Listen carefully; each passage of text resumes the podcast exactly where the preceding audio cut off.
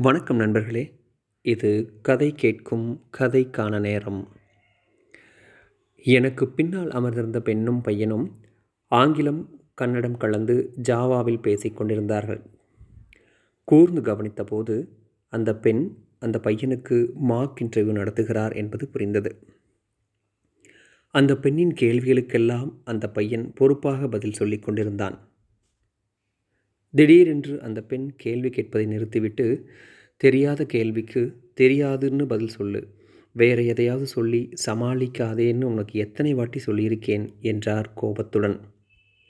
அதற்கு அந்த பையன் தயக்கத்தோடு இன்டர்வியூவில் எந்த கேள்விக்கும் தெரியாதுன்னு பதில் சொல்கிறதுக்கு ரொம்ப பயமாக இருக்குது என்றான். ஒருவேளை அவங்க என்னை உடனடியாக வெளியே அனுப்பிட்டாங்கன்னா? கண்டிப்பாக பண்ண மாட்டாங்க. சொல்லப்போனால் தெரியாத கேள்விக்கு இப்படி எதையாவது சொல்லி சொதப்பினாதான் உன்னை வெளியே அனுப்புவாங்க என்றார் அந்த பெண். பிறகு மிகுந்த பொறுமையுடன் தன்னுடைய அறிவுரைக்கான காரணங்களை அடுக்கத் தொடங்கினார்.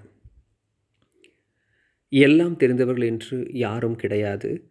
கற்றுக்கொள்கிற ஆர்வமும் முனைப்பும் இருந்தால் எதையும் தெரிந்து கொண்டு விடலாம். அது நேர்காணல் நடத்துகிறவர்களுக்கும் நன்றாக தெரியும். அதனால் நேர்முக தேர்வுக்கு வருகிறவர்கள் எல்லா கேள்விகளுக்கும் சரியாக பதில் சொல்ல வேண்டும் என்று அவர்கள் எதிர்பார்க்க மாட்டார்கள். நாம் பல கேள்விகளுக்கு சரியாக பதில் சொல்லிவிட்டு அவ்வப்போது சில கேள்விகளுக்கு தெரியாது என்று சொன்னால் அதை ஒரு பெரிய எதிர்மறை விஷயமாக நினைக்க மாட்டார்கள். பெரும்பாலான கேள்விகளுக்கு தெரியாது என்று பதில் சொன்னால்தான் இங்கு பிரச்சனை. நாம் எல்லா கேள்விகளுக்கும் பதில் சொன்னால் அல்லது பதில் சொல்ல முயன்றால் நேர்முகத் தேர்வு நடத்துகிறவர்களுக்கு நம் மீது ஐயம் வரலாம். அல்லது எரிச்சல் கூட வரலாம்.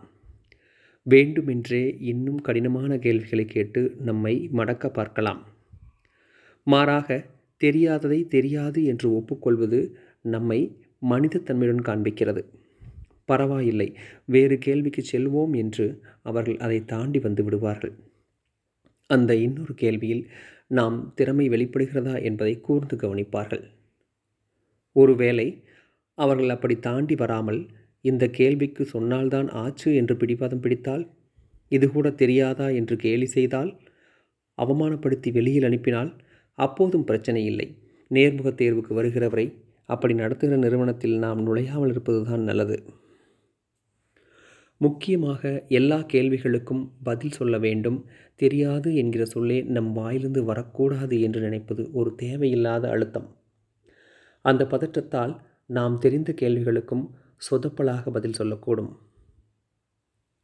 மாறாக தெரியாததை தெரியாது என்று ஒப்புக்கொள்ளலாம் என்று தெரிந்தால் அழுத்தமின்றி பேசலாம்.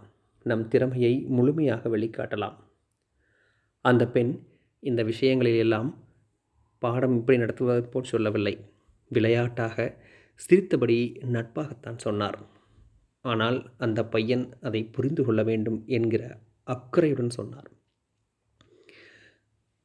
என்ன நேர்களே இந்த கதை நிச்சயமாக வேலைக்கு தயாராகிட்டுருக்கிற எல்லா நண்பர்களுக்கும் உபயோகமாக இருக்கும் அப்படின்னு நான் நம்புகிறேன் மீண்டும் வேறொரு கதைக்களத்தோடு உங்களை சந்திக்கும் வரை உங்களிடமிருந்து விடைபெறுவது உங்கள் ஆர்ஜே விஜயகுமார்.